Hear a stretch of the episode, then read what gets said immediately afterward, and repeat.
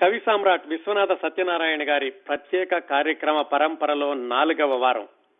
గత 3 వారాలుగా ఏం మాట్లాడుకున్నామంటే, మొట్టమొదటి వారం విశ్వనాథ్ గారి వ్యక్తిగత జీవిత విశేషాలు తెలుసుకున్నాం. రెండో వారం విశ్వనాథ్ గారు రచించిన, ఆయన 30 సంవత్సరాల వయసులో 1925 1930 ప్రాంతాల్లో వ్రాసినటువంటి ఆయన 2వ నవల ఏకవీర గురించిన వివరాలు, అంటే ఆ నేపథ్యం, ఏకవీర నవల యొక్క కథ ఏమిటి అనేది 2వ వారం మాట్లాడుకున్నాం. క్రిందటి వారం అంటే 3వ వారం ఏకవీర నవల రచనలో విశ్వనాథ వారు ప్రదర్శించిన ప్రత్యేకమైన కథన రీతులు, నవలా శిల్పం, ఇంకా ఏకవీర నవలలోని కొన్ని ఉపకథలు, ఈ విశేషాలు మాట్లాడుకున్నాం. ఈరోజు విశ్వనాథ గారి వారి గురించిన కార్యక్రమ పరంపరలో 4వ వారంలో ఏకవీర చలనచిత్రం గురించి, ఏకవీర నవలకి చలనచిత్రానికి ఉన్నటువంటి వ్యత్యాసాల గురించి మాట్లాడుకుందాం. ఏకవీర చిత్రం 1969 డిసెంబర్ 4న విడుదలైంది. అంటే దాదాపుగా 47 సంవత్సరాల క్రిందట విడుదలైంది. ఆ ఏకవీర చిత్రం అంతగా ప్రజాదరణ పొందలేదు అన్న విషయం అందరికీ తెలిసిందే. అయితే ఎవరైనా కానీ సినిమా తీసేటప్పుడు ప్రజాదరణ పొందాలనే తీస్తారు, ప్రజలని ఆకర్షించాలనే తీస్తారు, కొన్ని అంచనాలతోనే నిర్మిస్తారు. అయితే ఆ అంచనాలు ప్రేక్షకులకి సరిగ్గా చేరగలిగినప్పుడు అది ప్రజాదరణ పొందే చిత్రం అవుతుంది. అంచనాలు కొంచెం పక్కకు వెళితే గనక పాక్షికంగా విజయవంతమైన చిత్రం అవుతుంది. అంచనాలు తలకిందులైతే గనక పరాజయం పాలైన చిత్రం అవుతుంది. మరి ఈ ఏకవీర చలనచిత్ర విషయంలో నిర్మాత, దర్శకుడు, అందులో పనిచేసినటువంటి మిగతా మేధావులు వాళ్ల యొక్క అంచనాలన్నీ ప్రేక్షకులకి సరిగా చేరకపోవడంతో అంచనాలు తలకిందై ఆ చిత్రం పరాజయం పాలైందన్న విషయం అందరికీ తెలుసు. ఇప్పుడు 47 సంవత్సరాల తర్వాత ఆ సినిమా ఎందుకు పరాజయం పాలైంది అనేటటువంటి కారణాలు విశ్లేషించడం అంత సమంజసంగా ఉండదనుకుంటున్నారు. దానికంటే కూడా మనం ఏం చేద్దామంటే, ఆ ఏకవీర చలనచిత్రానికి, ఏకవీర నవలకి ఉన్నటువంటి వ్యత్యాసాలు ఏమిటి అనేది తెలుసుకుందాం. అవి పరాజయానికి కారణం అవునా కాదనే విషయం నేను వదిలేస్తాను. కేవలం ఆ వ్యత్యాసాలను మాత్రం మీకు తెలియజేస్తాను. ఆ తర్వాత మీరు కూడా నవల చదివి సినిమా చూసి మీ అభిప్రాయానికి మీరు రావచ్చు. ఈరోజు నేను చెప్పబోయే ఈ వ్యత్యాసాలన్నీ కేవలం నా అభిప్రాయాలేనండి. వీటితో మీరందరూ ఏకీభవించాల్సిన అవసరం లేదు. అలాగే ఈ వ్యత్యాసాల వల్ల ఈ సినిమా ఫెయిల్ అయింది అనేటటువంటి ఆ కంక్లూజన్ కూడా నేను చెప్పను. పోతే ఈ నవలకి ఏకవీర చిత్రానికి ఉన్నటువంటి వ్యత్యాసాల్లోకి వెళ్ళబోయే ముందు, అసలు ఈ ఏకవీర చిత్రాన్ని నిర్మించిన వాళ్ళెవరు, వాళ్ళ యొక్క నేపథ్యాలు ఏమిటో తెలుసుకుందాం.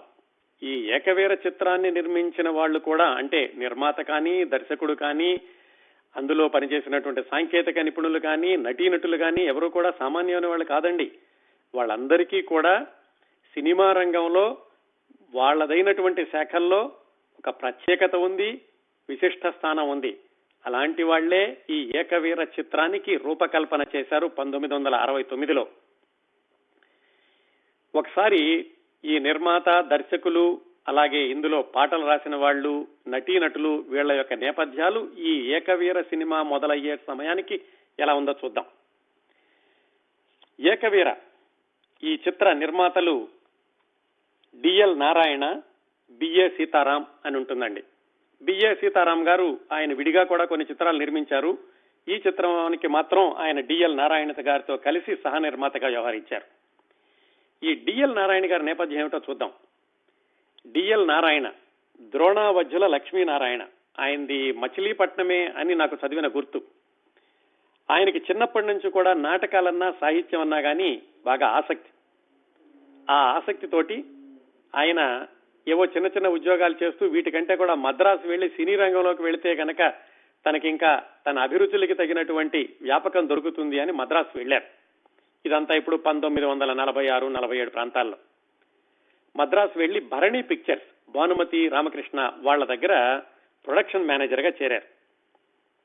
ఆ భరణి పిక్చర్స్ లో 4-5 సినిమాలకు ప్రొడక్షన్ మేనేజర్ గా చేశాక ఏదో వాళ్ళకి అభిప్రాయ భేదాలు వచ్చినాయి. లైలా మజ్ను సినిమా షూటింగ్ సమయంలోనో, అంతకు ముందు ఆ తర్వాత దాంతో ఆయన ఆ భరణీ పిక్చర్స్ నుంచి బయటకు వచ్చేసి అప్పటికే మిత్రులైనటువంటి సంగీత దర్శకుడు సిఆర్ సుబ్బరామన్, అలాగే రచయిత సముద్రాల రాఘవాచార్య, నృత్య దర్శకుడు వేదాంతం రాఘవయ్య వాళ్ళ ముగ్గురుతో కలిసి ఈ ద్రోణావధ్యుల లక్ష్మీనారాయణ అనేటటువంటి అప్పటి production manager Vinoda films, Vinoda pictures, ఆ వినోద బ్యానర్ తోటి ఒక సినీ నిర్మాణ సంస్థను ప్రారంభించారు. ఇది 1951 ప్రాంతాల్లో జరిగింది. నిజానికి ఆ 1950, 55 ఆ 5 సంవత్సరాల్లో చూసుకుంటే తెలుగు సినిమాలో అత్యద్భుతమైనటువంటి నటీనటులు, సాంకేతిక నిపుణులు సినీ రంగ ప్రవేశం చేశారు. వాళ్లలో ఒకటే ఈ వినోద పిక్చర్స్ అనేది. వాళ్ళు 1951లో ఈ డిఎల్ నారాయణ గారు మిగతా మిత్రులతో కలిసి వినోద పిక్చర్స్ ప్రారంభించి స్త్రీ సాహసం అనేటటువంటి సినిమా తీశారు. అక్కినే నాగేశ్వరరావు గారు, అంజలి గారులతోటి. అది పర్వాలేదు, ఒక మాదిరిగా ఆడింది. దానికి దర్శకుడు వేదాంతం రాఘవయ్య గారు. అది అవ్వగానే ఈ డిఎల్ నారాయణ గారికి సాహిత్యం అంటే బాగా ఆసక్తి అని చెప్పుకున్నాం కదా, ఆయనకి మరి ఎలా అనిపించిందో కానీ బెంగాలీ నవల దేవదాస్ తీసుకుని దాన్ని తెలుగులో చిత్రంగా నిర్మిద్దాం అనుకుని స్త్రీ సాహసం అవగానే వాళ్ళు ఆ దేవదాసు చిత్ర నిర్మాణానికి శ్రీకారం చుట్టారు, పూజ చేశారు, 1 వారం షూటింగ్ కూడా చేశారు. దానిలో పార్వతి పాత్ర వేయడానికని భానుమతి గారిని అడిగారు. భానుమతి గారు ఏమిటంటే, నా దగ్గర పనిచేసిన అతను తీసేటటువంటి సినిమాలో నేను వేషం వేయడమా అని ఆవిడ దేవదాసు సినిమాలో పార్వతి పాత్ర వేయడానికి ఒప్పుకోలేదు. అప్పుడు అదే రోజుల్లో సినీ రంగ ప్రవేశం చేసిన జానకి గారిని, షావుకారు జానకి గారిని ఆ సినిమాలో పార్వతిగా తీసుకుని 1 వారం రోజులు షూటింగ్ చేశారు. చాలా మంది వెనక్కి లాగారు. ఈ దేవదాసు సినిమా ఎందుకు ఆడుతుంది, ఇది విషాదాంత సినిమా, ఈ సినిమా ఎందుకు తీస్తారు అనడంతో ఆ భాగస్వాములు కూడా కొంచెం వెనక తగ్గడంతో ఈ డిఎల్ నారాయణ అన్నాయన ఆ దేవదాసు సినిమాని అక్కడ ఆపేసి ఆ తర్వాత శాంతి అని ఇంకో సినిమా తీశారు. దాని తర్వాత 2 సంవత్సరాలకి డిఎల్ నారాయణ గారు మిగతా భాగస్వాములు రానప్పటికీ ఆయన చాలా ధైర్యంతో ముందుకెళ్లి ఒక్కడే ఆ దేవదాసు చిత్రాన్ని నిర్మించారు. ఆ దేవదాసు చిత్రం ఎంత ఘన విజయం సాధించిందో ఇప్పటికి కూడా తెలుగు చలనచిత్ర చరిత్రలో ఒక అద్భుతమైనటువంటి సినిమాగా ఇప్పటికి కూడా ప్రేక్షకులను ఆకర్షిస్తూ ఎంత విజయం సాధించిందో మళ్ళా చెప్పాల్సిన అవసరం లేదు కదా. ఆ విధంగా డిఎల్ నారాయణ గారు అభిరుచి గల నిర్మాత అని చెప్పడానికి ఇన్ని విషయాలు చెప్పానండి. ఆ దేవదాసు చిత్రం విజయవంతం అయ్యాక డిఎల్ నారాయణ గారు చిరంజీవులు సినిమా తీశారు. అది కూడా విషాదం ఉన్నటువంటి సినిమానే. ఆ తర్వాత గురజాడప్పారావు గారి కన్యాశుల్కం తీశారు. కన్యాశుల్కం తీసుకోవడం కానీ, దేవదాసు నవల తీసుకోవడం కానీ అదే డిఎల్ నారాయణ గారి అభిరుచికి మెచ్చుతునక అని చెప్పుకోవచ్చు. ఆ 2 సినిమాలు తీసి సాహిత్యం మీద ఎంతో ఆసక్తి ఉన్నటువంటి డిఎల్ నారాయణ గారు ఆ తర్వాత కొన్ని సినిమాలు తీశారనుకోండి. 1968, 69 ప్రాంతాల్లో ఇదిగో విశ్వనాథ వారి ఏకవీర నవలని సినిమాగా నిర్మిద్దాం అనుకున్నారు. అదండి డిఎల్ నారాయణ గారి నేపథ్యం. ఈ ఏకవీర సినిమా రూపకల్పన ప్రారంభం అయినప్పటి వరకు డిఎల్ నారాయణ గారి సినీ జీవితంలో జరిగినటువంటి సంఘటనలు కొన్ని అవి. ఇంకా డిఎల్ నారాయణ గారికి ఎలాగైతే సాహిత్యం మీద ఆసక్తి, మంచి సినిమాల మీద అభిరుచి, ఈ కన్యాశుల్కం, దేవదాసు ఇలాంటి సినిమాలు నిర్మించినటువంటి అనుభవం ఉందో, ఈ సినిమా దర్శకుడు సిఎస్ రావు గారు, ఇది ఏకవీర సినిమా దర్శకుడు సిఎస్ రావు గారు, చిత్తదొల్లు శ్రీనివాసరావు, ఆయన నేపథ్యం కూడా ఏమాత్రం తక్కువగా అంచనా వేయకూడదండి. ఎందుకంటే వాళ్ళ నాన్నగారు, సిఎస్ రావు గారి నాన్నగారు సి. పుల్లయ్య గారు, చిత్తదొల్లు పుల్లయ్య గారు, ఆయన కాకినాడ నుంచి వచ్చారు. 1920 ప్రాంతాల్లోనే, అంటే ఏది ఇంకా తాకీలు రాకముందు, మూకీ సినిమాలు నడుస్తున్నప్పుడే ఆయన సినిమాల మీద ఆసక్తితోటి బొంబాయి వెళ్లి ఆ మూకీ సినిమాలు ఎలా తీస్తారో నేర్చుకుని కాకినాడలో ఆయన ఇంట్లో చిన్న చిన్న సినిమాలు తీసి ఆ సినిమా ఆడించడానికి ఆయన టెంట్లు వేసుకుని ఊరంతా తిరిగి ఇంత సాహసం చేసిన వ్యక్తి చిత్తదొల్లు పుల్లయ్య గారు 1920, 25 ప్రాంతాల్లో, అంటే 100 సంవత్సరాల క్రిందట. అలాగే టాకీలు మొదలైన కొత్తలో మొట్టమొదటి లవకుశ సినిమా తీసింది కూడా ఆ చిత్తదొల్లు పుల్లయ్య గారే. మళ్ళా రెండో లవకుశ 1964లో విడుదలైనటువంటి లవకుశ దర్శకుడు కూడా చిత్తదొల్లు పుల్లయ్య గారే. వాళ్ళ అబ్బాయి చిత్తదొల్లు శ్రీనివాసరావు, సిఎస్ రావు.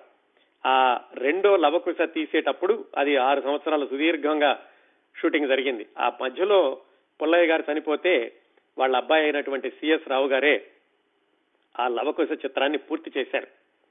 ఆ విధంగా చూసుకున్న సిఎస్ రావు గారికి కూడా మంచి సినిమాల మీద అభిరుచి, అలాగే సినీ రంగంలో దర్శకుడిగా చక్కటి పునాది ఉంది.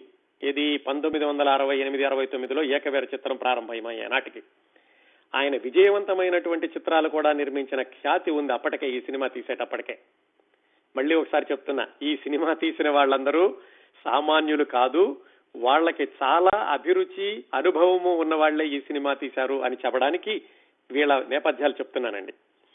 ఇంకా ఈ డిఎల్ నారాయణ గారు, అలాగే మన దర్శకుడు సిఎస్ రావు గారు ఈ నవలని తెరకి అనువాదం చేసింది పి. చెంగయ్య గారు అని, ఆయన నవలను తీసుకుని సినిమాకి అనుగుణంగా మార్చారు. సినిమాకి అనుగుణంగా మార్చారా లేదా సినిమా కథ రాసుకున్నారా ఎలాగైనా అనుకోవచ్చు మనం, ఎందుకంటే నవలకి సినిమాకి చాలా వ్యత్యాసాలు ఉన్నాయి కాబట్టి ఆ విశేషాలు తర్వాత చెప్తాను. ఆ పి. చెంగయ్య గారు కూడా ఆ రోజుల్లో చాలా సినిమాలకి ఇలాగా తెర అనువాదం, స్క్రీన్ ప్లే ఇలాంటివి రాస్తూ ఉండేవాళ్ళు. ఆ విధంగా ఆయన కూడా, పి. చెంగయ్య గారు కూడా ఈ నవల సినిమాగా అవడం వెనకాల ఆయన కృషి కూడా ఉంది. ఇంకా విశ్వనాథ సత్యనారాయణ గారు ఏకవీర నవలని ఈ పి. చెంగయ్య గారు తెరానువాదం చేస్తే, మరి ఖచ్చితంగా ఈ తెరానువాదంలో కానీ ఈ కథని సినిమాగా మార్చడంలో కానీ తప్పనిసరిగా అభిరుచి గల నిర్మాత డిఎల్ నారాయణ గారి హస్తం, అలాగే దర్శకుడు సిఎస్ రావు గారి హస్తం కూడా తప్పనిసరిగా ఉండి ఉంటుంది. ఈ సినిమాకి మాటలు రాసింది సి. నారాయణ రెడ్డి గారు. సి. నారాయణ రెడ్డి గారు సినిమాల్లోకి 1961, 62 ప్రాంతాల్లో గులేబ కావళి కథతోటి పాటల రచయితగా పరిచయం అయ్యారు. ఆయన సినీరంగ ప్రవేశం చేసినటువంటి 5-6 సంవత్సరాలకి ఇదిగో మొట్టమొదటిసారిగా ఏకవీర సినిమాకి మాటలు వ్రాశారు. ఈ సినిమాకి పాటలు రాసింది సి. నారాయణ రెడ్డి గారు, దేవులపల్లి గారు. దేవులపల్లి గారు కూడా ఈ సినిమా వచ్చేటప్పటికి ఆయన సినీరంగ ప్రవేశం చేసి దాదాపు 20 సంవత్సరాలు అవుతుంది. ఎందుకంటే 1951 వచ్చినటువంటి మల్లీశ్వరి ద్వారా దేవులపల్లి కృష్ణ శాస్త్రి గారు తెలుగు సినీ గేయ రచయితగా పరిచయం అయ్యారు. అందుకే చెప్తున్నా, 1950, 55 ప్రాంతాల్లో చాలా మంది ప్రసిద్ధులు వచ్చారనుకున్నాం కదా. అలాగే డిఎల్ నారాయణ గారు సినిమాను నిర్మించడం ప్రారంభించడం 1951 జరిగింది. దేవులపల్లి కృష్ణ శాస్త్రి గారు కూడా సినీరంగ ప్రవేశం 1951 జరిగింది. ఇవి మాటలు పాటలు వ్రాసిన వాళ్ళు. అలాగే ఈ సినిమాకి సంగీత దర్శకత్వం వహించింది కె. వి. మహాదేవన్. ఆయన కూడా 1962, 63 ప్రాంతాల్లో ఈ మంచి మనసుల సినిమాతోటి మంచి పేరు తెచ్చుకున్నారు. ఆయన కూడా విజయవంతమైన సంగీత దర్శకుడిగా కొనసాగుతున్నారు ఈ సినిమా వచ్చేటప్పటికి. ఈ విధంగా ఇంకా నేపథ్యంలో చూసుకున్నట్లయితే సంగీత దర్శకత్వం వహించినటువంటి, నృత్య దర్శకత్వం వహించినటువంటి వెంపటి సత్యం గారు కానీ, రాజసులోచన గారు కానీ ఆ రోజుల్లో ఉన్నటువంటి సాంకేతిక నిపుణుల్లో అగ్రస్థాయిలో ఉన్నవాళ్లే. ఈ విధంగా ఈ సినిమాకి పనిచేసిన సాంకేతిక నిపుణులు అందరూ కూడా అనుభవము, అభిరుచి, అప్పట్లో ఖ్యాతి ఉన్నటువంటి వాళ్లే. ఇంకా నటీనటుల విషయానికి వస్తే ఈ సినిమాలో ప్రధాన పాత్రధారులు నటీనటులు 4: ఎన్టీ రామారావు గారు, కాంతారావు గారు, కె. ఆర్. విజయ, జమున కదా. ఈ 4 ఈ ఏకవీర సినిమా ప్రారంభం అయ్యేటప్పటికీ వాళ్ల యొక్క నేపథ్యం, సినీ జీవితం ఎలా వచ్చిందో చూద్దాం. ఎన్టీ రామారావు గారు అందరికీ తెలిసిందే, ఆయన 1950 ప్రాంతాల్లో చలనచిత్ర రంగంలో ప్రవేశించిన సంవత్సరం నుంచి ఆయన జైత్ర యాత్రని అప్రతిహతంగా కొనసాగిస్తున్న రోజుల్లో 1968లో ఆయన సినిమాలు 11 విడుదలైనవి. ఆ రోజుల్లో దాదాపుగా ఆయన సినిమాలు 11, 12 ప్రతి సంవత్సరం విడుదలవుతూ ఉండేవి. 1968లో అంటే ఈ ఏకవీర సినిమా రావడానికి 1 సంవత్సరం ముందు ఎన్టీ రామారావు గారికి పద్మశ్రీ బిరుదు కూడా ఇచ్చారు. 1969లో అంటే బహుశా ఈ ఏకవీర చిత్రం 1969 డిసెంబర్లో విడుదలైంది కాబట్టి 1969 మొదట్లో ఎప్పుడో షూటింగ్ ప్రారంభమై ఉంటుంది. అప్పట్లో సినిమాలు ఇప్పట్లో లాగా సంవత్సరాల తరబడి తీసేవాళ్ళు కాదు, కొన్ని నెలల్లోనే పూర్తి అయిపోయేది కాబట్టి 1969 మొదట్లో ఈ సినిమా ప్రారంభమైంది అనుకుంటే, 1969 జనవరిలో ఎన్టీ రామారావు గారి సొంత సినిమా వరకట్నం అనేది విడుదలైంది జనవరి 9, 1969న. ఆ సినిమాకి కేంద్ర ప్రభుత్వం యొక్క అవార్డు కూడా వచ్చిన తర్వాత. అంతేకాకుండా 1969లోనే ఎన్టీ రామారావు గారిని ఆంధ్రప్రదేశ్ నేషనల్ సేవింగ్స్ అడ్వైజరీ బోర్డుకి ఉపాధ్యక్షుడిగా కూడా ప్రభుత్వం వాళ్ళు నియమించారు. ఇన్ని జరిగినాయండి ఎన్టీ రామారావు గారికి 1969లో. అలాగే 1969లో ఆయన 11 సినిమాల్లో నటించారు.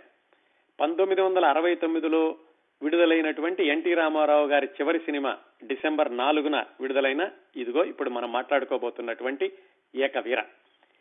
అప్పటికి అంటే 1969కి ఎన్టీ రామారావు గారు 3 రకాలైనటువంటి చిత్రాల్లోనూ, సాంఘికాల్లోనూ, చారిత్రకాల్లోనూ, జానపదాల్లోనూ, పౌరాణికాల్లోనూ 4 రకాలైనటువంటి నాలుగు వర్గాలకు చెందిన చిత్రాలను కూడా ఆయన అగ్రస్థాయి కథానాయకుడిగా కొనసాగుతున్న రోజుల్లో ప్రారంభమైంది ఈ ఏకవీర చిత్రం. అందుకని ఇందులో నటీనటుల ఎంపిక కూడా అంత ఆషామాషిగా చేయలేదు వాళ్ళు. చాలా ఆలోచించే, ఈ పాత్రలకు ఎవరు న్యాయం చేకూరుస్తారని ఆలోచించే ఎన్టీ రామారావు గారిని ఈ ఏకవీర సినిమాలో కుట్టాన్ సేతుపతి పాత్రకి ఎంచుకున్నారు. ఇంకా వీరభూపతి పాత్ర ధరించినటువంటి కాంతారావు గారు, ఆయన చలనచిత్ర జీవితం ఎలా ఉందంటే ఈ 1969 వరకు కాంతారావు గారు కూడా 1951లోనే నిర్దోషి అని సినిమాలో ఒక చిన్న వేషం వేశారు. ఒక కొద్ది నిమిషాలు మాత్రమే ఉండేది. ఆ తర్వాత ఇంకా మద్రాసులో ఉండే ఆయన సినిమా ప్రయత్నాలు చేస్తూ విఫలమవుతూ సఫలమవుతూ ఉన్న రోజుల్లో కాంతారావు గారు నటించినటువంటి మూడవ సినిమా ఎన్టీ రామారావు గారి సొంత సినిమా జయసింహ. దాంతో కొంచెం ఊతం దొరికేటటువంటి పాత్ర వచ్చింది కాంతారావు గారికి. అక్కడి నుంచి ఆయన జానపద కథానాయకుడిగా నిలదొక్కుకోవడం, ఆయన కూడా అప్రతిహతంగా విజయవంతమైనటువంటి సినిమాల్లో కొనసాగడం జరుగుతూ వస్తుంది.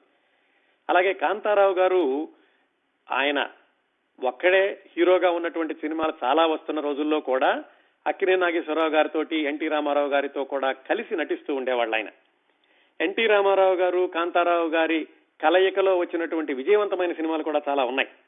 ఉదాహరణకు చెప్పుకోవాలంటే 1968లో, అంటే ఈ ఏకవీర సినిమా ప్రారంభించడానికి సంవత్సరం ముందు, కాంతారావు గారు ఎన్టీ రామారావు గారు కలిసి నటించినటువంటి సినిమాలు కంచుకోట, చిక్కడు దొరకడు రెండూ కూడా అత్యంత ఘన విజయం సాధించినాయి. అందులో ఈ కంచుకోట సినిమాలో ఎన్టీ రామారావు గారు కాంతారావు గారు నటించినటువంటి కంచుకోటకి దర్శకత్వం వహించింది కూడా మళ్ళీ సిఎస్ రావు గారే.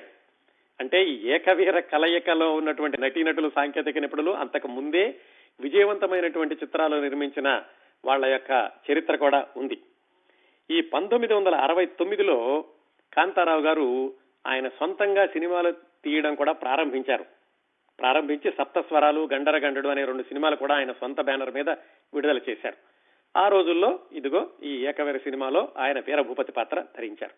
అదండి ఎన్టీ రామారావు గారు కాంతారావు గారు ఈ ఏకవీర సినిమా ప్రారంభం అవడం వరకు ఉన్నప్పటి వాళ్ల నేపథ్యాలు.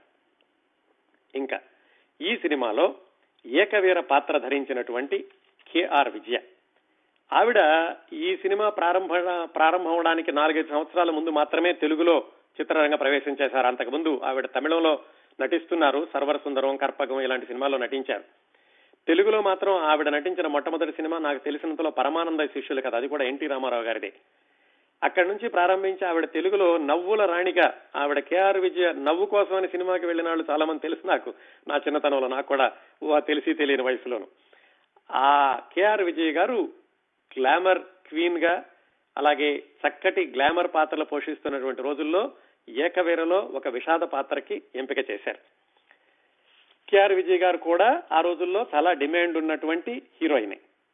ఇంకా మీనాక్షి పాత్ర ధరించినటువంటి జమునగర్, ఆవిడ కూడా 1952 ప్రాంతాల్లోనే సినీ రంగ ప్రవేశం చేశారు పుట్టిల్లు అనే సినిమాతోటి. ఆవిడ సినీ రంగ ప్రవేశం చేసినటువంటి కొద్ది రోజుల్లోనే ఆవిడ అగ్రస్థాయి కథానాయికగా ఎదిగారు. అక్కడి నుంచి విజయవంతమైన చిత్రాల్లో అగ్రస్థాయి కథానాయకులతోటి, అంటే ఎన్టీ రామారావు గారు, అక్కినే నాగేశ్వరరావు గారితోటి హీరోయిన్ గా ఆవిడ కెరీర్ కొనసాగిస్తూ వస్తున్నారు 1953-54 నుంచే. అయితే ఆవిడ కెరీర్ మొదట్లోనే 1958లో భూ కైలాస్ అనే సినిమా షూటింగ్ జరుగుతున్నప్పుడు నాగేశ్వరరావు గారితో, రామారావు గారితో జమున గారికి ఏవో అభిప్రాయ భేదాలు వచ్చినాయి. ఆ నేపథ్యంలో ఏమైందో తెలియదు కానీ నాగేశ్వరరావు గారు, రామారావు గారు జమున గారితో నటించము అని చెప్పేసి, అది పైకి చెప్పి చెప్పకుండా వాళ్ళు జమున గారితో నటించడం మానేశారు. అలాంటి పరిస్థితి, సందిగ్ధత ఒక 3-4 సంవత్సరాలు కొనసాగింది.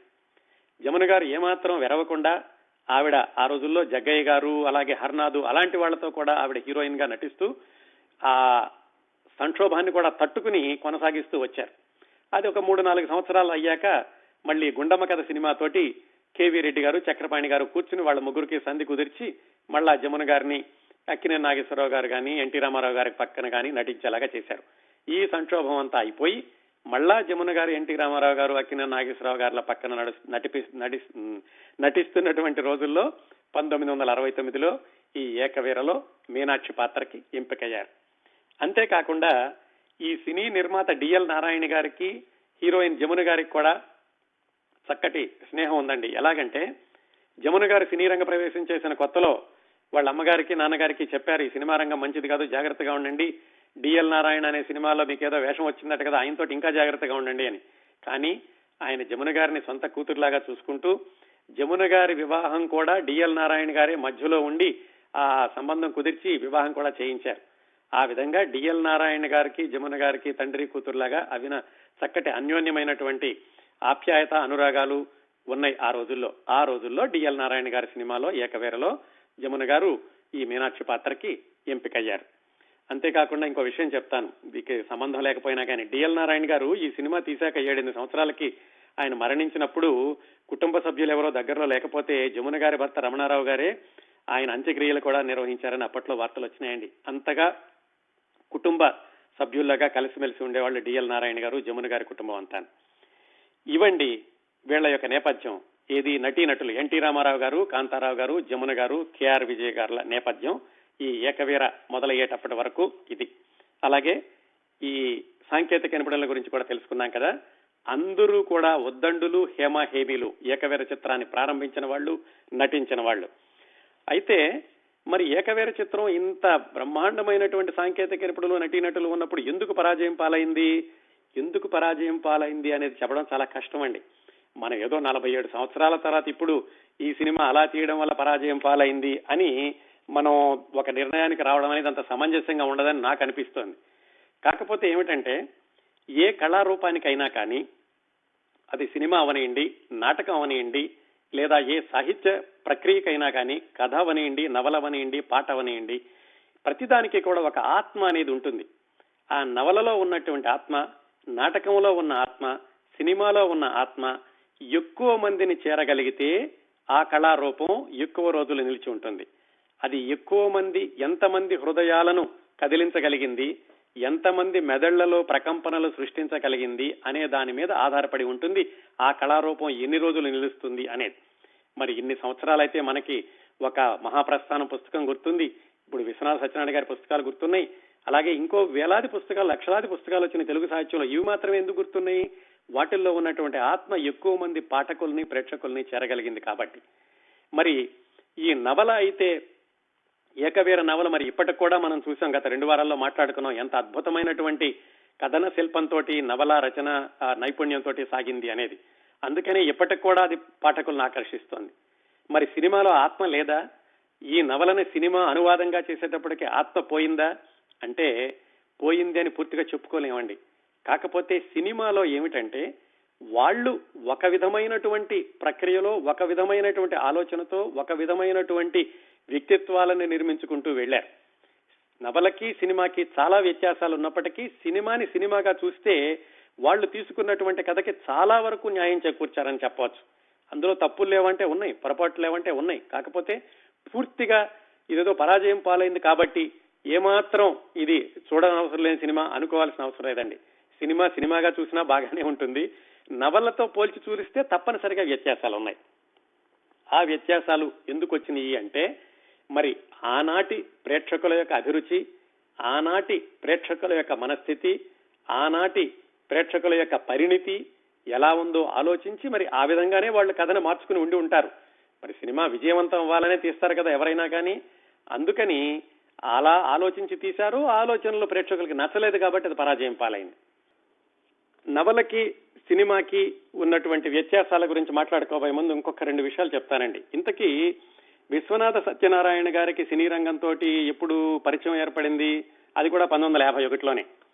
విశ్వనాథ సత్యనారాయణ గారికి సినీ రంగ ప్రవేశం అనే కంటే కూడా విశ్వనాథ సత్యనారాయణ గారి రచనకి సినీ రంగ ప్రవేశం జరిగింది కూడా 1951లోనే. చాలా మంది అనుకునేట్లుగా ఏకవీర నవల విశ్వనాథ సత్యనారాయణ గారి నవలల్లో మొట్టమొదటిసారిగా సినిమాకి అనువాదం చెందింది కాదండి. అంతకు ముందు 1951లోనే విశ్వనాథ సత్యనారాయణ గారు ఆకాశరాజు అనేటటువంటి సినిమాకి కథ అందించారు.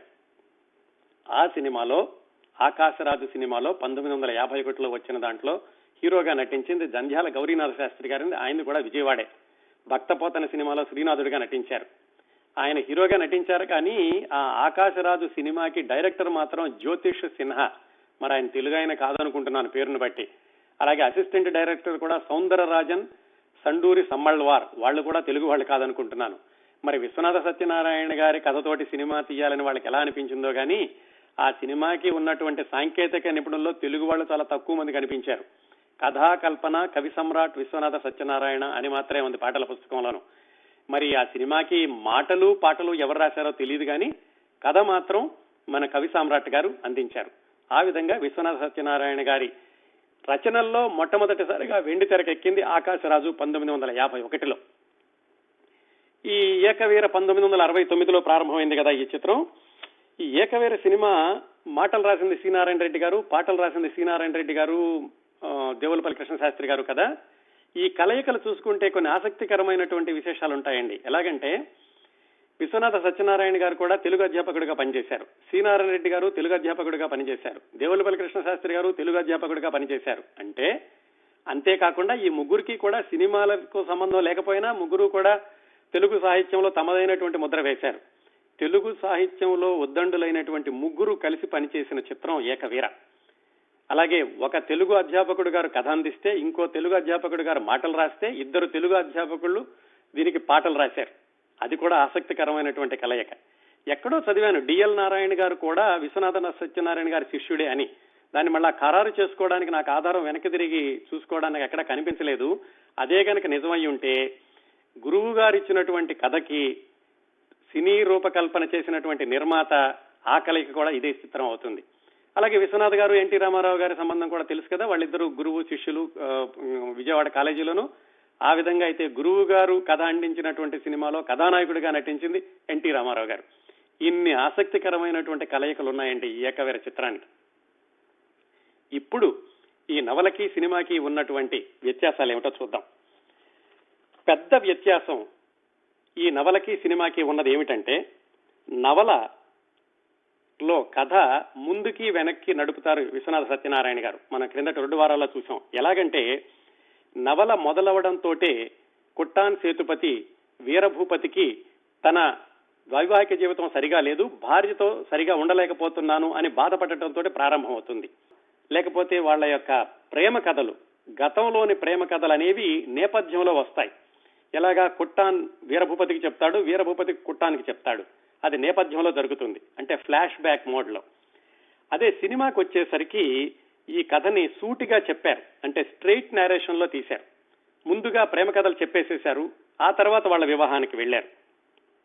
ఇలా చేయడం వల్ల ఏమైంది, నవలలో అయితే ఈ కుట్టాన్ ఏకవీర భార్యాభర్తలు, వీరభూపతి మీనాక్షి భార్యాభర్తలు.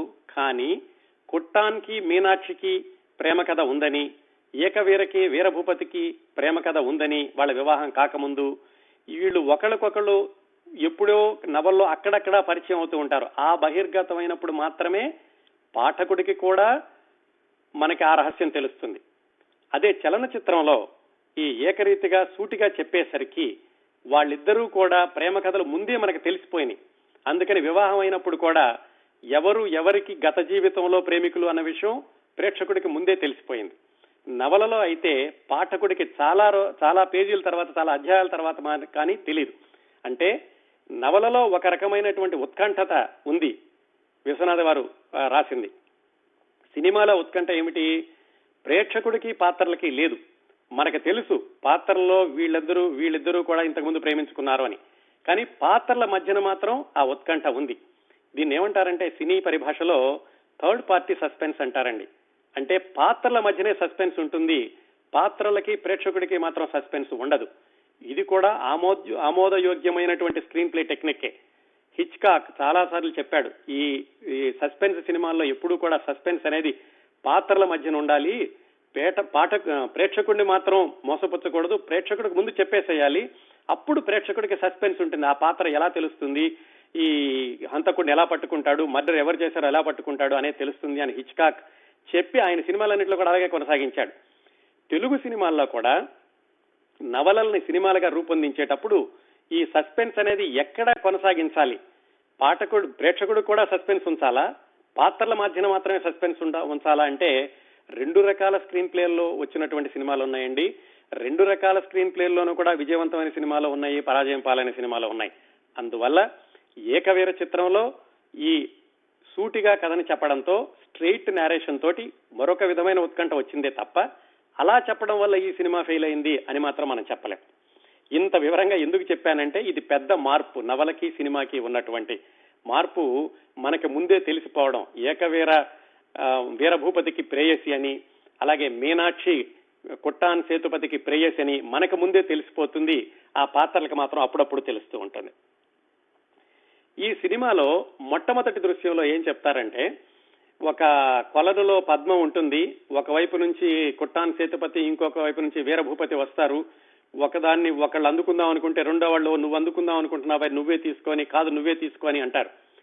అదేదో కొంచెం సింబాలిక్ గా చెబుదాం అనుకున్నారు, కానీ నిజానికి కథలో ఉన్నటువంటి సింబాలిజం అది కాదు. కథలో ఇద్దరూ కూడా ఒకళ్ళు ప్రేమించిన అమ్మాయినే ఇద్దరు ప్రేమించలేదు. ఎవరికి వాళ్ళు ప్రేమించారు, విధివశాత్తు రెండవ అమ్మాయిని పెళ్లి చేసుకోవాల్సి వచ్చిందే తప్ప ఒకే అమ్మాయి కోసం ఇద్దరూ పోటీ పడడం అనేది కథలో లేదు. మరి ఆ దృశ్యాన్ని ఎందుకంత పేలవంగా చిత్రీకరించారో తెలియదు, కానీ ఆ మొట్టమొదటి దృశ్యంలో కథ ప్రతిబింబించడం లేదని మాత్రం చెప్పుకోవచ్చు. తర్వాత నవలలో ఈ పాత్రల్ని, అంటే కుట్టాన్ మీనాక్షిని గతంలో ప్రేమించారు, అలాగే వీరభూపతి ఏకవీర గతంలో ప్రేమించుకున్నారు. ఇప్పుడు ఇద్దరికీ కూడా వివాహం అయ్యాక ఎప్పుడెప్పుడు ఎవరికి ఎలా తెలుస్తారు అనే విషయాన్ని సత్యనారాయణ గారు అద్భుతమైనటువంటి ఆ ఉత్కంఠ కొనసాగిస్తూ మధ్య మధ్యలో చెప్పించారు. మనకు కూడా అప్పుడే తెలుస్తుంది నవల చదివేటప్పుడు. సినిమాలో మాత్రం మనకు ముందే తెలిసిపోయింది, కానీ ఆ పాత్రలకి ఎప్పుడు తెలుస్తుంది అనే దానిలో కూడా నవల కంటే కొంచెం భిన్నంగా చిత్రీకరించారు. ఉదాహరణకి మీనాక్షి ఆ కుట్టాన్ యొక్క ప్రేయసి అన్న విషయం కుట్టాన్ వాళ్ళ ఇంటికి వచ్చి చెప్పే వరకు కూడా, వీరభూపతి ఇంటికి భోజనానికి వచ్చి నా చెల్లెల్ని పిలువు అని చెప్పి భోజనం చేశాక అప్పుడు వీరభూపతికి చెప్తాడు కుట్టాన్, నేను ఈ మీనాక్షిని గతంలో ప్రేమించాను, కానీ ఇప్పటి నుంచి సోదరిగా చూసుకుంటాను అని. కానీ చిత్రంలో మాత్రం మీనాక్షి వీరభూపతి ఇంటికి భార్యగా రావడానికి ముందే పెళ్లి అవ్వగానే అక్కడ తెలుస్తుంది కుట్టాన్ అనే ఆయన ఈయనకి ఉద్యోగం ఇప్పించాడని, అలాగే వీరభూపతి ఇంటికి రాగానే అక్కడ కుట్టాన్ యొక్క పెద్ద చిత్రపటం ఉంటుంది. మీనాక్షికి ముందే తెలిసిపోయింది తన భర్త యొక్క స్నేహితుడే తన మాజీ ప్రేమికుడు అని మీనాక్షికి ముందే తెలిసిపోయింది చిత్రంలో. అలాగా కొన్ని వ్యత్యాసాలు ఉన్నాయి, కానీ సినిమాలో కూడా తమదైనటువంటి శైలిలో ఆ ఉత్కంఠని కొనసాగించారు. ఇంకా ఈ ఏకవీర పాత్ర నవలలో చూసుకుంటే గనక, ఏకవీర మొట్టమొదటి నుంచి కూడా పాఠకుడు చదువుతున్నంతసేపు ఏకవీర ఎంతసేపు కుట్టాన్ యొక్క ప్రేమను పొందడానికే ఆవిడ ప్రయత్నిస్తూ ఉంటుంది. నన్ను ప్రేమించు అని భర్తను అడుగుతూ ఉంటుంది అంతే తప్ప ఏకవీరకి ఒక ప్రేమికుడు ఉన్నాడన్న విషయం చాలా సేపటి వరకు రచయిత మనకి చెప్పరు, మనకు అనిపించదు. ఆవిడ ప్రవర్తన కూడా అలా ఉండదు. ఎప్పుడైతే కుట్టాన్ వచ్చి ఏకవీరతోటి నేను ఇప్పుడు ప్రేమించడం లేదు, మరి మళ్ళా ఎప్పుడు ప్రేమిస్తానో తెలియదు, ఎన్ని సంవత్సరాలు పడుతుందో తెలియదు, అది కూడా ప్రేమిస్తానో లేదో కూడా తెలియదు, ఇలా చెప్పి ఆవిడలోని ఆశలన్నింటినీ కూడా నిరాశలు చేసినప్పుడు ఆవిడ యొక్క హృదయం పాత ప్రేమ కథను గుర్తు చేసుకుంది. అంతవరకు కూడా మన నవల చదువుతున్న మనకి ఏకవీరకి ఇంకొక ప్రేమికుడు ఉన్నాడు విషయం తెలియదు మనకి. అలాగే విశ్వనాథ వారు నవల్లో ఏం రాశారంటే, ఆవిడ హృదయాన్ని తెలిసి, హృదయ కవాటాలు తెరిచి భర్తని ఆహ్వానించింది, భర్త రాలేకపోయాడు, అప్పుడు ఆమె ఎప్పుడో ప్రేమించినటువంటి ప్రేమికుడు గుర్తొచ్చాడు అన్నారు. కానీ ఆ ప్రేమికుడు ఎవరో కూడా పేరు చెప్పలేదు నవల్లోను. అదే సినిమాలో అయితే ఏకవీర చిట్ట చివరి వరకు కూడా ఆ ప్రేమికుడిని గుర్తు చేసుకున్నట్టుగా ఎక్కడా చూపించలేదు. ఎంతసేపు ఏకవీర పాత్ర భర్త ప్రేమని పొందడానికే పరితపిస్తున్నట్లుగా సినిమాలో చిత్రీకరించారు. అది పెద్ద వ్యత్యాసం ఏకవీర యొక్క పాత్ర వ్యక్తిత్వాన్ని సినిమాలో చిత్రీకరించినటువంటి విధానం. అది తప్పు అనలేం మనం, నవలకి వ్యత్యాసం అయితే ఉంది, కానీ సినిమాలో కూడా ఏకవీర పాత్ర యొక్క వ్యక్తిత్వాన్ని చక్కగా కొనసాగించగలిగారు. అలాగే చిట్ట చివరిలో ఈ సినిమాకి పెద్ద మలుపు అయినటువంటి ఆ కూచిపూడి నాటకం, ఆ కూచిపూడి నృత్య నాటకం జరిగేటప్పుడు నవలలో ఎలా ఉంటుందంటే, ఏకవీర విశ్రాంతి తీసుకోవడానికి తెల్లవారుజామున మీనాక్షి ఇంట్లోకి వస్తుంది. వచ్చినప్పుడు అక్కడ ఒక గదిలో వీరభూపతి యొక్క పటం చూస్తుంది. అది చూసి అప్పుడు తనకి గుర్తొస్తుంది ఏకవీరకి తాను గతంలో ప్రేమించినటువంటి ప్రేమికుడు ఇతను. అప్పటి వరకు కూడా అనుకుంటోంది కదా ప్రేమికుడు ఎక్కడున్నాడోనని భర్త నిరాదరణతోటి. అది చూడగానే ఆవిడ మనసు ఒక విధమైనటు ఉద్విగ్నతకు లోనవుతుంది. బయట కూచిపూడి నాటకంలో భామా కలాపంలో కూడా ఆ సత్యభామ యొక్క విరహం అది కూడా పరాకాష్ఠకు చేరుకుంది. అలాగా ఆవిడ ఉద్విగ్నతలో ఉన్న దశలో వీరభూపతి గదిలోకి ప్రవేశించగానే ఆవిడకి ఏమవుతుందో కూడా తెలియని పరిస్థితిలో వీరభూపతిని కౌగిలించుకుంటుంది. ఆ కౌగిలించుకునేటప్పుడు కూడా ఏకవీర చేతులు చాస్తుంది. అలాగే వీరభూపతి కౌగిలించుకున్నప్పుడు అప్పుడు ఆవిడ మనసు సంచలనం కలుగుతుంది, కానీ శరీరంలో మాత్రం ప్రళయం, శరీరం మాత్రం చల్లగా ఉంటుంది. ఆ దృశ్యాన్ని 6 పేజీలు రాశారని చెప్పుకున్నాం కదా సత్యనారాయణ గారు. సినిమాలో ఎలా చూపించారంటే, ఏకవీర ఈ మీనాక్షి వాళ్ళ ఇంట్లోకి వచ్చినప్పుడు కుట్టాన్ యొక్క ఫోటో చూస్తుంది, అంతేగాని వీరభూపతి ఫోటో చూడదు. అంటే అప్పటికి కూడా ఏకవీర భర్తనే ప్రేమిస్తోంది, భర్త ప్రేమ కోసమే చూస్తోంది. ఆ భర్త ఫోటో చూసి ఎదురుగుండా వచ్చినటువంటి వీరభూపతికి తన ప్రమేయం లేకుండానే వీరభూపతికి కౌగిలించుకున్నాడు తప్ప, ఏకవీర నవలలో రాసినట్టుగా చేతులు చాచి వీరభూపతిని రమ్మన్నట్లుగా సినిమాలో చిత్రీకరించలేదు. అంటే సినిమాలో ఏం చేశారంటే, ఏకవీర భర్త కోసమే నిలిచి ఉంది, ప్రియుడిని గుర్తు చేసుకోలేదు అన్న విషయాన్ని కొనసాగించారు సినిమాలో. నవలలో ఏమిటంటే, ఆవిడ ప్రియుడిని గుర్తు చేసుకుంటూ ఇక్కడ వీరభూపతి యొక్క చిత్రాన్ని చూసి ఆవిడ అనుకోని క్షణంలో అలా అయినట్లుగా నవలలో రాశారు. అది కూడా పెద్ద వ్యత్యాసం అండి నవలకేను సినిమాకేను. అలాగే నవలలో మనం ఈ ఏకవీర అలాగే వీరభూపతి ప్రేమ తొలిచూపులో ప్రేమ మాత్రమే, లవ్ ఎట్ ఫస్ట్ సైట్ అంటారు చూడండి, అట్లాగే చూపించారు తప్ప వాళ్ళిద్దరూ కలుసుకున్నట్లు, బలీయంగా ప్రేమించుకున్నట్లు, ఏకవీరకు గుర్తు రావడానికి కూడా ప్రేమ కారణం అన్నట్లు అలా నవలలో లేదు. అదే సినిమాలో ఏం చేశారంటే, ఏకవీర వీరభూపతి కలుసుకున్నట్లుగాను, వాళ్ళిద్దరూ కలిసి సరస్సులో వాళ్ళు స్నానం చేసినట్లుగాను, అక్కడ పెద్దవాళ్ళు చూసినట్లుగాను అలా సినిమాలో చిత్రీకరించారు. అదేమవుతుందంటే నవల చదివేటప్పుడు పాఠకుడు 2-3 సార్లు చదవచ్చు కాబట్టి అర్థమవుతుంది రచయిత ఏం చెప్పదలుచుకున్నాడు అనేది, రచయిత వివరంగా చెప్పచ్చు. అదే సినిమాలో ప్రేక్షకుడికి అది బలీయంగా చెప్పకపోతే వీళ్ళ మధ్య ప్రేమ అంత ఇదిగా లేదు కదా, ఈవిడ ఎందుకు బాధపడుతోంది అనిపిస్తుంది. అందువల్ల ఆ దృశ్యాలని, వాళ్ళ మధ్య ప్రేమని బలీయంగా చిత్రీకరించారని చెప్పుకోవచ్చు మనం చిత్రంలోను. అలాగే ఇంకా పూర్తిగా సినిమా యొక్క ముగింపు విషయానికి వస్తే, నవలలో వీరభూపతి సన్యసించి వెళ్ళిపోతాడు, ఏకవీర అలా ప్రాణాలు కోల్పోయి నదిలో కలిసిపోతుంది. కుట్టాన్ని మీనాక్షిని అలా వదిలేశారు రచయిత. సినిమాలో ఏం చేశారంటే ఇక్కడ కొంచెం చాలా వ్యత్యాసం చూపించారు. వీరభూపతి ఏకవీరని కౌగిలించుకోగానే అది కూడా ఏకవీర ప్రమేయం లేకుండా చిత్రంలో వెనకాల నుంచి మీనాక్షి చూస్తుంది. ఒక్కసారిగా ఆవిడ కెవ్వుమని కేక పెడుతుంది, ఎందుకంటే ఆవిడకి తెలుసు ఏకవీర కుట్టాన్ యొక్క భార్య అని, వీరభూపతికి తెలీదు. అప్పుడు చెబుతుంది వీరభూపతికి, నువ్వు కౌగిలించుకుంది ఎవరో కాదు, నీ మిత్రుడి యొక్క భార్య అని. అప్పుడు కుట్టాన్ చాలా బాధపడుతుండగా అప్పుడే ప్రవేశిస్తాడు వీరభూపతి బాధపడుతుండగా అప్పుడే కుట్టాన్ లోపలికి ప్రవేశిస్తాడు. సినిమాలో అప్పుడు ప్రవేశించడు కుట్టాన్, మరుసటి రోజు వస్తాడు. ఆ తర్వాత నది దగ్గర మాత్రమే కలుసుకుంటారు వీరభూపతి కుట్టాన్. ఈ సినిమాలో మాత్రం అదే దృశ్యంలో నలుగురు కలుసుకుంటారు. పైగా ఇంకొక ఇది ఏం చేశారంటే, చిత్రంలో ఈ కుట్టాన్ కత్తి తీసి వీరభూపతి మీద కత్తి దూయిపోతాడు. ఆ వీరభూపతి ఆ కత్తి తీసుకుని తను పొడుచుకుంటాడు. అది కొంచెం కుట్టాన్ యొక్క వ్యక్తిత్వాన్ని కాస్త దిగదార్చేలాగా ఉంది చిత్రంలో. అదే నవలలో అయితే కనుక ఆ కుట్టాన్ యొక్క పాత్రను చిట్ట చివరకు కూడా ఉదాత్తంగా ఉంచారు. అందుకే వీరభూపతి సన్యాసిగా వెళ్ళిపోతున్నప్పుడు స్థానపతి క్షమించలేకపోతేవి అనిపించారు కుట్టాన్ తోటి. అది మరి సినిమాలో ఎందుకో కానీ అలా చిత్రీకరించారు. ఈ విధంగా సినిమాలో వాళ్ళదైనటువంటి శైలిలో వాళ్ళదైనటువంటి ఆ పాత్రల యొక్క వ్యక్తిత్వాన్ని తీర్చిదిద్దుతూ వెళ్ళారు.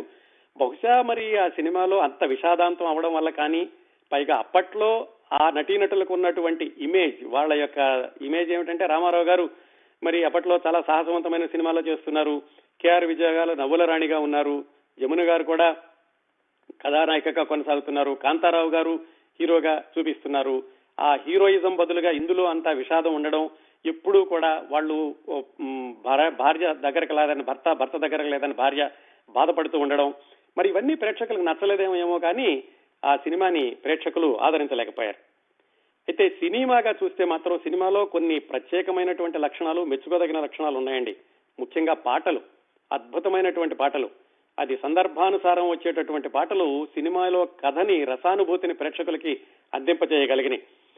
ముఖ్యంగా భామాకలాప దృశ్యంలో చిట్ట చివరిలో వచ్చేటటువంటి ఆ పాట చాలా పరాకాష్ఠకు తీసుకెళ్లి ప్రేక్షకులుగా ఉన్న మనకు కూడా తర్వాత కథ ఏమవుతుందో అనేటటువంటి ఉద్విగ్నతని ప్రేక్షకులు కూడా కదిలింపజేయగలిగారు.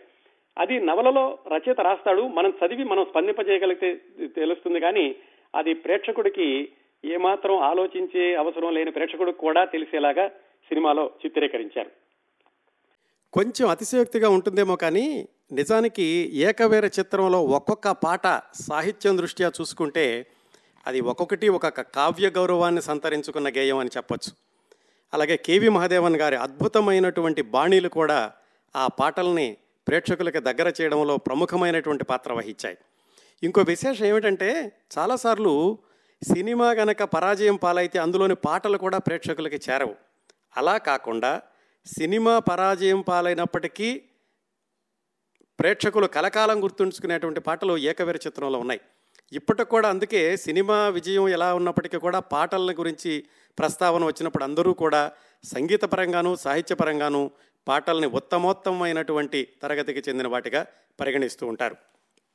ఏ పాట చూసుకున్నా కానీ అది రసాలూరుతూ ఉంటుందండి. నీ పేరు తలచినా చాలు, ప్రతి రాత్రి వసంతరాత్రి, ఒక దీపం వెలిగింది, తోటలో నారాజు, ఏ పారిజాతములు ఇయ్యగలనో, ఈ పద్యాలు పాటలు అన్నీ కలిపి మొత్తం 15 పాటలు ఉన్నాయండి దీంట్లో, చిన్న చిన్న పద్యాలతో సహా కలిపి. ఒక్క పాట మాత్రం మీకు ఉదాహరణకి చెప్తాను. సి. నారాయణ రెడ్డి గారు రాసినటువంటి ఈ పాట. సి. నారాయణ రెడ్డి గారు, దేవులపల్లి కృష్ణ శాస్త్రి గారు పోటాపోటీగా వ్రాసారా అన్నట్లుగా ఈ పాటల్లో సాహిత్యం ఒకదాన్ని మించి ఒకటి ఉంటుందండి. ముఖ్యంగా ఈ పాట ఏమిటంటే, సి. నారాయణ రెడ్డి గారు ఈ 4 ప్రధాన పాత్రల యొక్క మనస్తత్వాన్ని ప్రతిబింబించేటట్లుగా రాసినటువంటి పాట అదే ఎంత దూరము, అది ఎంత దూరము అనేటటువంటి పాట. దానిలో ఎలా రాశారో చూడండి. ఏకవీర పాడేటటువంటి పంక్తులు ఎలా ఉంటాయంటే, ఎంత దూరము అది ఎంత దూరము, పరిమళించు పాన్పులకు నిరీక్షించు చూపులకు, వేసిన తలపులకు వేచిన తలపులకు ఎంత చేరువో అది అంత దూరము. ఎంత జాగ్రత్తగా రాశారంటే, వేసిన తలుపులకు వేచిన తలపులకు, వేసిన తలుపులు ఎవరు ఆ కుట్టాన్, వేచిన తలపులు ఎవరివి ఏకవీరవి. ఆయన తలుపులు వేసేశాడు, ఈవిడ తలపులతో వేచి చూస్తోంది ఆలోచనలతోటి. అంత చక్కగా ఏకవీర యొక్క మనస్తత్వాన్ని, ఆ పాత్ర యొక్క స్థితిని ఆ ఒక్క 4 పంక్తుల్లో చిత్రీకరించారు సి. నారాయణ రెడ్డి గారు. అలాగే వీరభూపతి పాడేది ఎంత దూరము అది ఎంత దూరము, ఉదయించే కిరణాలకు ఉప్పొంగే కెరటాలకు, కలలుగనే చెలునికి కలతపడే చెలియకు ఎంత చేరువో అది అంత దూరము. కలలుగనే చెలునికి కలతపడే చెలియకు. వీరభూపతి దగ్గర ఏమవుతోంది, వీరభూపతి మీనాక్షికి దగ్గర అవుదాం అనుకుంటున్నాడు, మీనాక్షి రానివ్వడం లేదు. కలలుగనే చెలునికి తను కలలు కంటున్నాడు, కలతపడే చెలియకు భార్య మాత్రం కలతలో తన దగ్గరికి రానివ్వడం లేదు. ఆ ఒక్క పంక్తిలో వీరభూపతి యొక్క మనస్థితిని చెప్పారు సి. నారాయణ రెడ్డి గారు.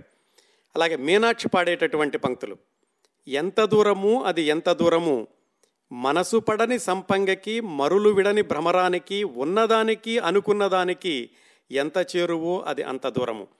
మనసు పడని సంపంగికి, తాను సంపంగి ఎవరు మీనాక్షి, తను మనసు పడలేదు. మరులు విడని భ్రమరానికి, భ్రమను ఎవరు వీరభూపతి, తను మరులు విడవలేదు. భర్త రావాలని చూస్తున్నాడు కానీ తాను రానివ్వడం లేదు. మనసు పడని సంపంగికి మరులు విడని భ్రమరానికి, ఉన్నదానికి అనుకున్నదానికి ఎంత చేరువో అది అంత దూరము. అది మీనాక్షి చెప్పింది. ఇంకా కుట్టాన్ భూపతి ఆయన చెప్పేటటువంటి పంక్తులు ఏమిటంటే, ఎంత దూరమో అది ఎంత దూరము, అల్లనాటి ఆశలకు అణగారిన బాసలకు. అల్లనాటి ఆశలు ఎవరివి, తను ఎప్పుడో ప్రేమించినటువంటి మీనాక్షికి ఇచ్చిన ఆశలు. అణగారిన బాసలకు మీనాక్షికి ఇచ్చినటువంటి మాట నిలబెట్టుకోలేకపోయాడు. మరువరాని అందానికి చెరిగిపోని బంధానికి, ఆ మరువరాని అందం మీనాక్షిది ఇంకా గుర్తొస్తుంది. చెరిగిపోని బంధానికి, ఆ ప్రేమ బంధం ఎప్పుడో ఉన్నటువంటి పరిచయ బంధం చెరిగిపోకుండా ఉంది. ఎంత చేరువో అది అంత దూరం.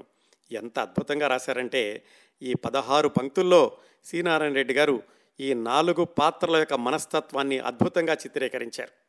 అలాగే మిగతా పాటలన్నీ కూడానండి. ఒక్కొక్క పాట గురించి విశ్లేషించాలంటే మనకి దాదాపుగా మరొక 1 గంట సేపు కార్యక్రమం చేసుకోవాల్సి వస్తుంది. మొత్తానికి సినిమా ఏమైనప్పటికీ కూడా పాటలు చిరంజీవులుగా అజరామరంగా నిలిచిపోయాయి. ఇంతకీ మరి ఏకవీర సినిమా గురించి విశ్వనాథ సత్యనారాయణ గారు ఏమన్నారు? ఆయన విశ్వనాథ సత్యనారాయణ గారి శిష్యుడు డాక్టర్ తుమ్మపూడి కోటేశ్వరరావు గారని ఆయన విశ్వనాథ సత్యనారాయణ గారితో కలిసి కరీంనగర్లో పనిచేశారు. ఆయన ఒకసారి అడిగారట విశ్వనాథ్ గారిని విజయవాడలో కలిసినప్పుడు, గురువుగారు ఆ సినిమా వాళ్ళు నవల నిర్మాణ రహస్యం గురించి శిల్పం గురించి మిమ్మల్ని అడగలేదా? ఆ సినిమాలో పాత్రల వ్యక్తిత్వాలన్నీ కూడా వేరే విధంగా చిత్రీకరించారు అని విశ్వనాథ సత్యనారాయణ గారిని అడిగారు తుమ్మపూడి కోటేశ్వరరావు గారు. దానికి ఆయన ఏం చెప్పారంటేనట, వాళ్ళ మనకంటే చాలా గొప్పవాళ్ళు కదా, ఎందుకు అడుగుతారు, 5,000 కాబోలు ఇచ్చారు, సినిమా తీసుకుంటామన్నారు, సరేనన్నాను అని అన్నారట విశ్వనాథ సత్యనారాయణ గారు. అంత నిర్లిప్తంగా ఉన్నారు ఆ సినిమా తర్వాత విశ్వనాథ సత్యనారాయణ గారు. అలాగే సి. నారాయణ రెడ్డి గారు ఆ మధ్యన ఎక్కడో చెప్పారని ఒక చోట రాశారు. విశ్వనాథ సత్యనారాయణ గారిని సి. నారాయణ రెడ్డి గారు ఒకచోట అడిగారట. ఏమనంటే, ఏమండి ఏకవీర నవలలో మదనమే కానీ కథనం ఎక్కువగా లేదు అని నేను అన్నాను, దానికి విశ్వనాథ్ గారు నవ్వేసి ఊరుకున్నారు అని సి. నారాయణ రెడ్డి గారు ఎక్కడో చెప్పారని రాశారు. కాకపోతే ఎందుకో ఆ మాటల్లో నాకు అంత నిజం కనిపించడం లేదు. ఎందుకంటే ఏకవీర నవల క్రిందటి 2 వారాలు చెప్పినట్లుగా మదనంతో పాటుగా కథనం కూడా చాలా పరాకాష్ఠలో చిత్రీకరించారు విశ్వనాథ సత్యనారాయణ గారు. అది కథనానికి మదనాన్ని రెండింటినీ కూడా ఆయన జోడు గుర్రాల మీద స్వారీ చేసినట్లుగా నడిపించారు ఏకవీర నవల రచనలో విశ్వనాథ సత్యనారాయణ గారు 90 సంవత్సరాల క్రిందట. ఇంకా ఈ సినిమాలో కొన్ని ట్రివియా కూడా ఉన్నాయండి. ఏమిటంటే ఎన్టీ రామారావు గారికి మారువేషం వేయడం అంటే చాలా ఇష్టం అని చెప్తూ ఉంటారు. అలాగే ఏకవీర సినిమాలో ఒక మారువేషం కూడా వేశారు ఆయన. ఇంకొక సెంటిమెంట్ కూడా ఉంది ఎన్టీ రామారావు గారి సినిమాలకి. ఏమిటంటే ఎన్టీ రామారావు గారి పాత్ర సరిపోయినట్లు చూపిస్తే ఆ సినిమా విజయవంతం కాదని. బహుశా మరి ఆ సెంటిమెంట్ కూడా ఈ సినిమా మీద పనిచేసిందేమో. కానీ ఎన్టీ రామారావు గారు సరిపోయినట్లుగా చూపించలేదు, కానీ చిట్ట చివరిలో ఇద్దరి యొక్క ఆ మృతదేహాలు వైగై నదిలో వెళ్లిపోతుంటే ఒకరి చేయి ఇంకొకరి మీద పడినట్టుగా చూపించి తమ సమా జ్యోతిర్గమయ అనడంతో చిత్రం ముగుస్తుంది. నటీనటుల నటన విషయానికి వస్తే ఎవరిని కూడా తక్కువ చేయలేమండి. జమునగర్ అత్యద్భుతంగా నటించారు. ఆవిడ యొక్క ముందు ఏది కొట్టాన్ తెలియక ముందు, కొట్టాన్ అన్న అని చెప్పాక భర్తకు దగ్గర అవడానికి ఆవిడ జమున చూపించినటువంటి మనోభావాలు కానీ, అలాగే కె ఆర్ విజయ చిట్ట చివరి వరకు కూడా భర్త ప్రేమను పొందడానికే ఆవిడ చేసినటువంటి ప్రయత్నాలు, ఆ వేదన అద్భుతంగా చూపించారు వాళ్ళ యొక్క ఆ ముఖ కవళికల్లోనూ. ఇంకోటి ఏమిటంటే నవలలో విశ్వనాథ సత్యనారాయణ గారు రాసిన దాని ప్రకారం కుట్టానికి 25 సంవత్సరాలు ఆయన స్పష్టంగా రాశారండి. అది కూడాను వీరభూపతికి 28 సంవత్సరాలు, ఏకవీరకి 18 సంవత్సరాలు మాత్రమే. మరి సినిమాలో అది కుదరదు కాబట్టి నటీనటుల్నే మనం ఆ సినిమాలో చూడాల్సి వచ్చింది. ఇవండి ఈ రెండింటికి ఉన్నటువంటి వ్యత్యాసాలు. నేను చెప్పినటువంటి భావాలు నావి మాత్రమే. మీరు నవల చదివి మీరు సినిమా చూస్తే మీకు వేరే విధమైనటువంటి భావాలు రావచ్చు. కాబట్టి నేను చెప్పొచ్చేది ఏమిటంటే చిత్రాన్ని కూడా వాళ్ళు చాలా చిత్తశుద్ధితోటి క్రమశిక్షణతోటే చిత్రీకరించారు. అది విజయవంతం కాకపోవడం అనేది రకరకాల కారణాలు ఉండవచ్చు. ఇంత కథ చెప్పాను కదా, మీకు ఇంకొక విషయం చెప్తాను. 1981లో జంధ్యాల గారు 4 స్తంభాల ఆట అని ఒక సినిమా తీశారు. ఇదిగో ఈ ఏకవీర కథ లాంటి దాన్నే కొంచెం పలసన చేసి సాంఘికం చేసి మరికొంత దానిలో హాస్యం దట్టించి అటు ఇటు మారిస్తే ఆ 4 స్తంభాల ఆట సినిమాగా తయారవుతుంది. అది అత్యద్భుతమైన విజయం సాధించింది. అది మీ అందరికీ తెలిసిన విషయమే. ఇవ్వండి విశ్వనాథ సత్యనారాయణ గారి ఏకవీర నవలకి ఏకవీర చిత్రానికి ఉన్నటువంటి వ్యత్యాసాలు. నేను చెప్పేదాని ప్రకారం మీకు చెప్పేది ఏమిటంటే రెండూ చూడండి, సినిమా చూడండి, నవల చదవండి, మీదైనటువంటి అభిప్రాయానికి మీరు రావచ్చు. విశ్వనాథ సత్యనారాయణ గారి ప్రత్యేక కార్యక్రమాల పరంపరలో 4వ వారాన్ని ఇంతటితో ముగిద్దామండి. వచ్చే వారం విశ్వనాథ సత్యనారాయణ గారి చిన్న కథల గురించి మాట్లాడుకుందాం.